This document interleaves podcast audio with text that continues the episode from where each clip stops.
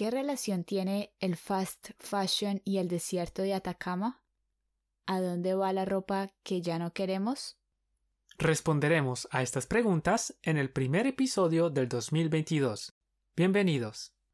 Hola, hola, estás escuchando Español para vos, un podcast para estudiantes curiosos y apasionados por el español.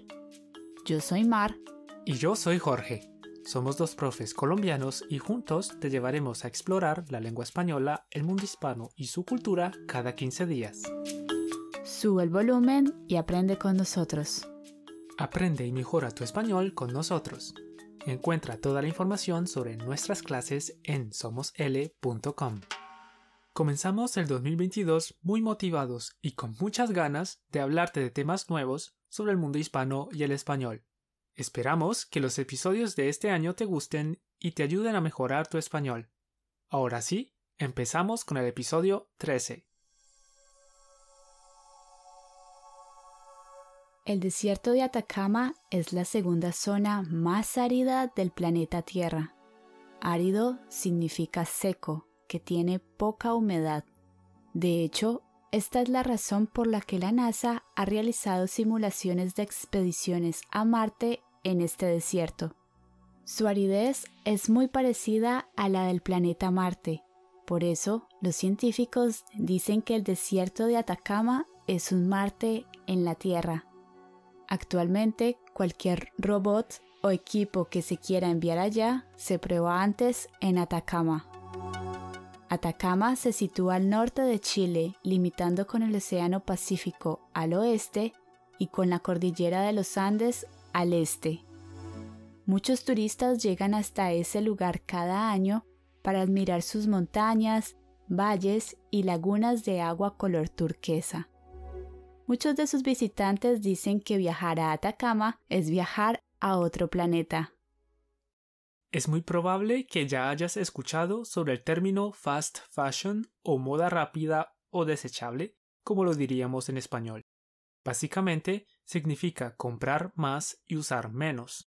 Pero, ¿qué relación tiene esa problemática con el desierto de Atacama? El año pasado nos quedamos sorprendidos con las imágenes tan impresionantes que estaban circulando en Internet. Montañas gigantes de ropa en el desierto de Atacama. Y la verdad es que, hasta ese momento, Mar y yo nunca nos habíamos preguntado a dónde iba la ropa que ya no queríamos. Tal vez tú tampoco te lo has preguntado. Es posible que la ropa que ya no utilicemos y que hayamos regalado, donado o echado a la basura haga parte de las 59 mil toneladas de ropa que llegan a Chile cada año. Sí, 59 mil toneladas. Esto sucede porque Chile es el mayor importador de ropa usada de Latinoamérica. La ropa que bota Canadá, Estados Unidos, Europa y Asia es comprada por las empresas chilenas que se dedican a vender ropa de segunda mano. Las empresas clasifican y seleccionan la mejor ropa para sus tiendas, y la que no quieren, la botan. ¿Y a dónde va la ropa, los zapatos y bolsos que nadie quiere? Sí, va al desierto de Atacama. Desde hace 15 años, una parte del desierto se ha convertido en el cementerio de ropa más grande de Latinoamérica. El problema de todo es que estamos hablando de ropa que no es biodegradable por su composición química y porque además contiene microplástico. En consecuencia, los paisajes más bonitos del desierto se están convirtiendo en un basurero tóxico. Si te gusta comprar ropa en las grandes industrias de la moda, como Zara, Mango, HM, Uniqlo, Primark, entre otras, si usas la ropa muy pocas veces y luego la botas, si compras ropa que no necesitas, tienes que saber que también eres responsable de lo que pasa hoy en el desierto de Atacama. La ropa nos hace ver más lindos, pero está provocando un problema ecológico muy grave para el planeta.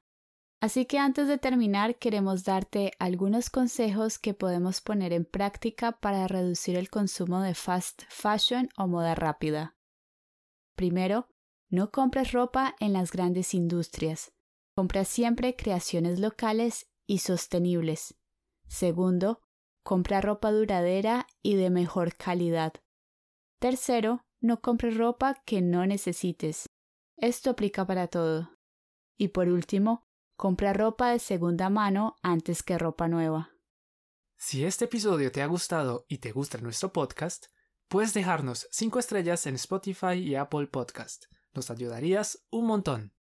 Recuerda que puedes leer la transcripción de este episodio y verificar si has comprendido bien en nuestro sitio web www.somosl.com.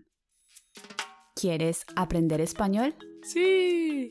Únete a nuestras clases de español en somosl.com o síguenos en nuestra cuenta de Instagram arroba somoslonline, donde puedes encontrar un montón de vídeos y mucho más contenido para aprender español. Es todo por hoy. Gracias por escucharnos. Te esperamos en 15 días con un nuevo episodio de Español para vos. Hasta pronto. Chao, chao.